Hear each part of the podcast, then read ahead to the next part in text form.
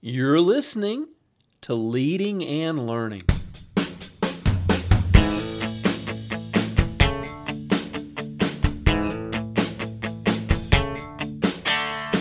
This is the place where we talk about practical leadership, theology, fitness, how to create winning habits, and so much more. My name's David Spell, and I'm a retired police officer, a pastor, a New Testament scholar, and a leadership coach.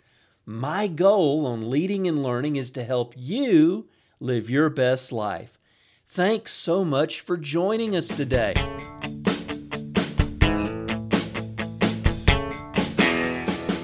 Welcome back to Leading and Learning. This is episode number 410 Keys to Being a Terrible Leader.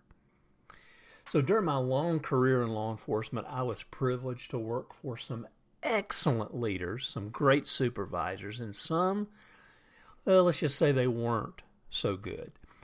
Uh, probably you can tell the same stories about your own work career. You've worked for some good bosses, you've worked for some bad bosses, and even in my uh, my my other career, so to speak, in the ministry, serving in the local church, I've worked for some great leaders, and I've worked some for some folks who who who, who probably uh, could learn a bit more about leadership. We'll just say that tactfully. I'm very thankful now that. Uh, the, the church that I've been in for a number of years really focuses on leadership. We we focusing on developing leaders and you know one of the things we try to do is is is raise up our own leaders. Uh, we don't hire a pastor from the outside. We we raise up pastors and leaders and and we equip them. And, and one of the things we try and do is give people leadership skills that will actually even carry over into the, the marketplace. I've got a good friend who has risen in his own company to be a, a, a director in a telecommunications company. And he says, you know, everything I learned about leadership, I learned at church, which is a great testimony. But today we're going to talk about how to be a terrible leader. We're going to talk about being a bad leader. How do you do that? How do you how do you really uh, become that terrible leader that nobody wants to work for? First of all, number 1, do not make a decision. Whatever you do, be as indecisive as possible. And do it under the guise of you're trying to get as much information as you can. Uh, when a subordinate comes to you and tries to get you to make a decision, remind them that there's a lot at stake here and you need to consider every possibility before deciding on the issue. And this is really important, uh, not making a decision, because if you don't make a decision, then you can be assured that you won't make the wrong decision. You won't make a mistake if you're indecisive. So, number one, don't make a decision. Number two, have a different personality every day. Every day, be somebody different. Keep your people guessing as to whether happy boss, angry boss, depressed boss, or even driven boss is going to show up. This is a great way to kind of keep your, your employees off balance and, and keep them in line. So exhibiting a different personality every day is a great way to to make sure your people um, really don't know what to expect, and so that way you, you you've really got an advantage. You can kind of keep them off balance, keep them in line, and, and this is really a great way to be a terrible leader. Number three, dominate, dominate, dominate every single conversation. Communication is much better if it's one way. If one of your employees shares one of their accomplishments, make sure you one up them with one of your spectacular accomplishments. We can't have our subordinates outshining us. And it's much better if you're the only one doing the talking and making sure that they're really working on their listening skills. So dominate conversations and, and don't ever forget communication always is better if it's just one way, and that means you doing the talking. Number four, only share the minimum amount of information that you can get away with. We know that information is power. And if you keep everything a secret, then you have all the power. Uh, you don't want to share those secrets. You don't want to share things that might actually help your employees do their job better. No, no, no, no, no, no. We have to keep those kinds of things under a wrap because you never, ever, ever want to lose your power over your people. So uh, just very carefully share little bits and pieces of information. And you can actually reward some of your people by by letting them uh, in on the secret. You can, you know, let them be rewarded by by sharing little pieces here and there, and and of course they'll go around to the other subordinates and say, "Hey, listen, guess what the boss told me," and you're you're you're you're letting them in on the secret, but just a little bit at a time. Don't share any more information than you have to.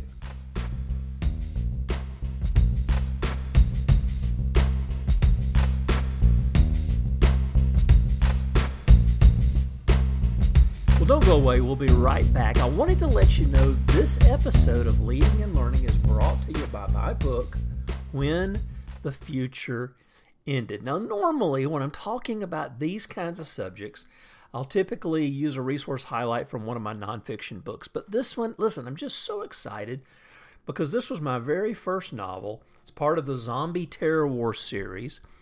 And I'm just so excited because it's done so so very well. I'd never written fiction before.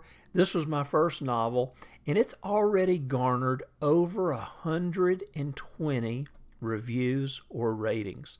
Now, that may not sound like a lot, but when people take the time to either write a review or, or actually to rate it, um, that says the book made an impression on them. And I think it's one. It's 4.4 or 4.5 out of five stars, which is really, really good. This is way, way, way above average on Amazon, and so this is just something. Like I say, I've just got to admit I'm kind of proud of it, and I wanted to share it with you.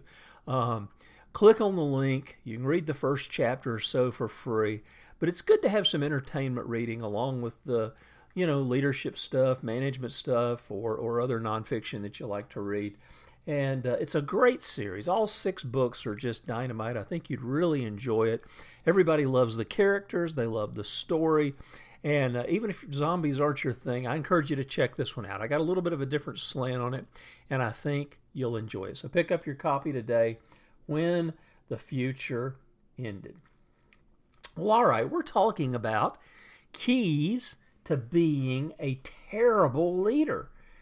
And we're going to pick up here with number five. We'll do a recap at the end. Number five is when you give assignments or delegate tasks, make sure you tell your subordinate exactly how to do the job, especially if they're really experienced and should know what they're doing.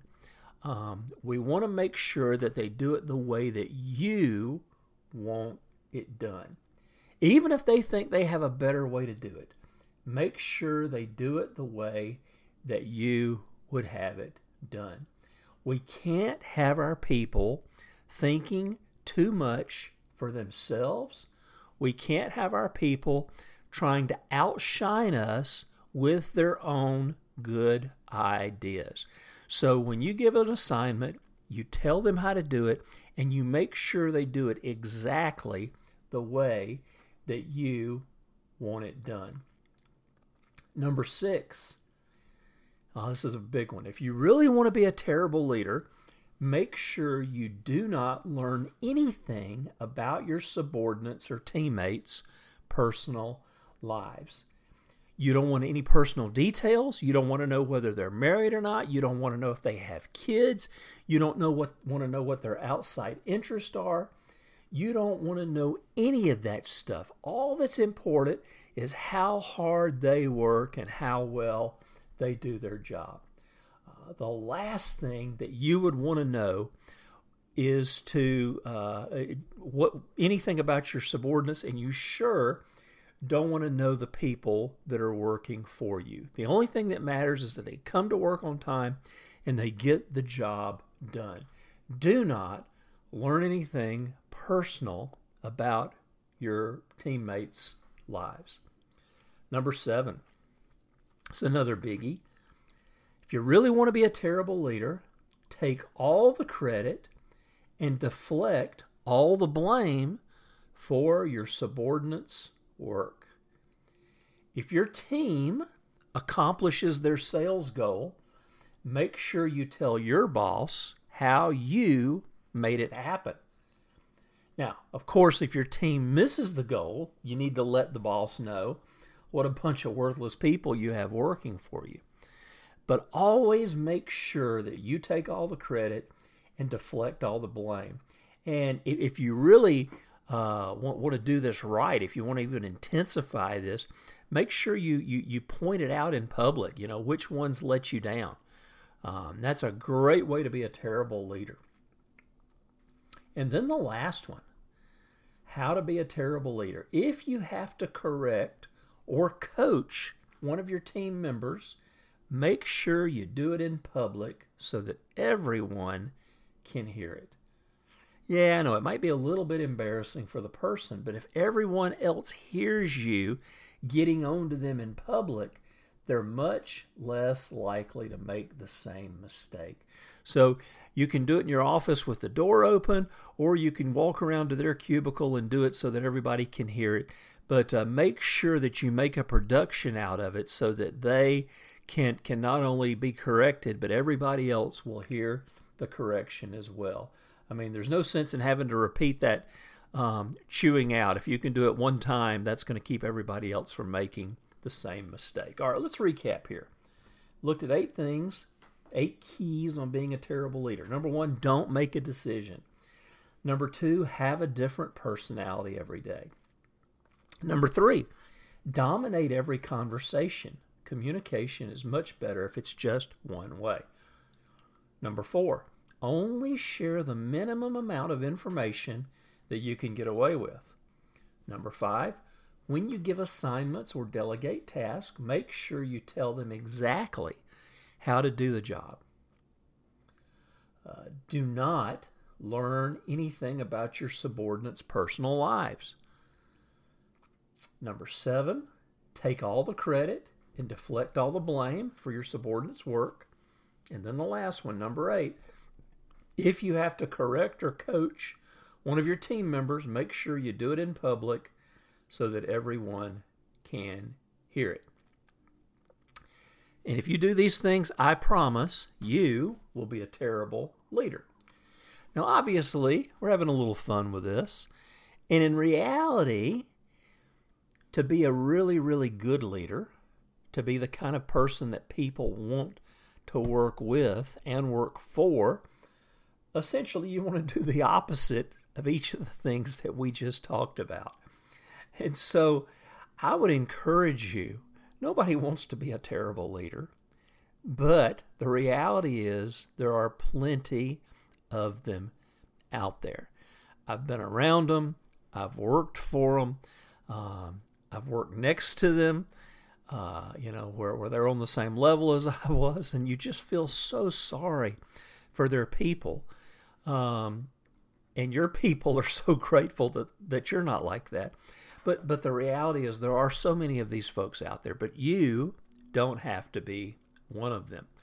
You can be an incredible leader by just taking each of these things, flipping them around, and then applying them in your life. Well, I hope you enjoyed this. I hope this kind of gave you a smile. And, uh, you know, if you work for one of these terrible leaders, you might want to just forward this to them anonymously, of course. Don't let them know where it came from. Maybe it will help them as well. Well, I'd love to hear from you. Go to davidspella.com, leave a question or comment uh, so that we can stay in touch. Make sure you sign up to get my free newsletter and uh, we can uh, keep the conversation going. Well, friends, thanks for being with me, and we will see you next week on Leading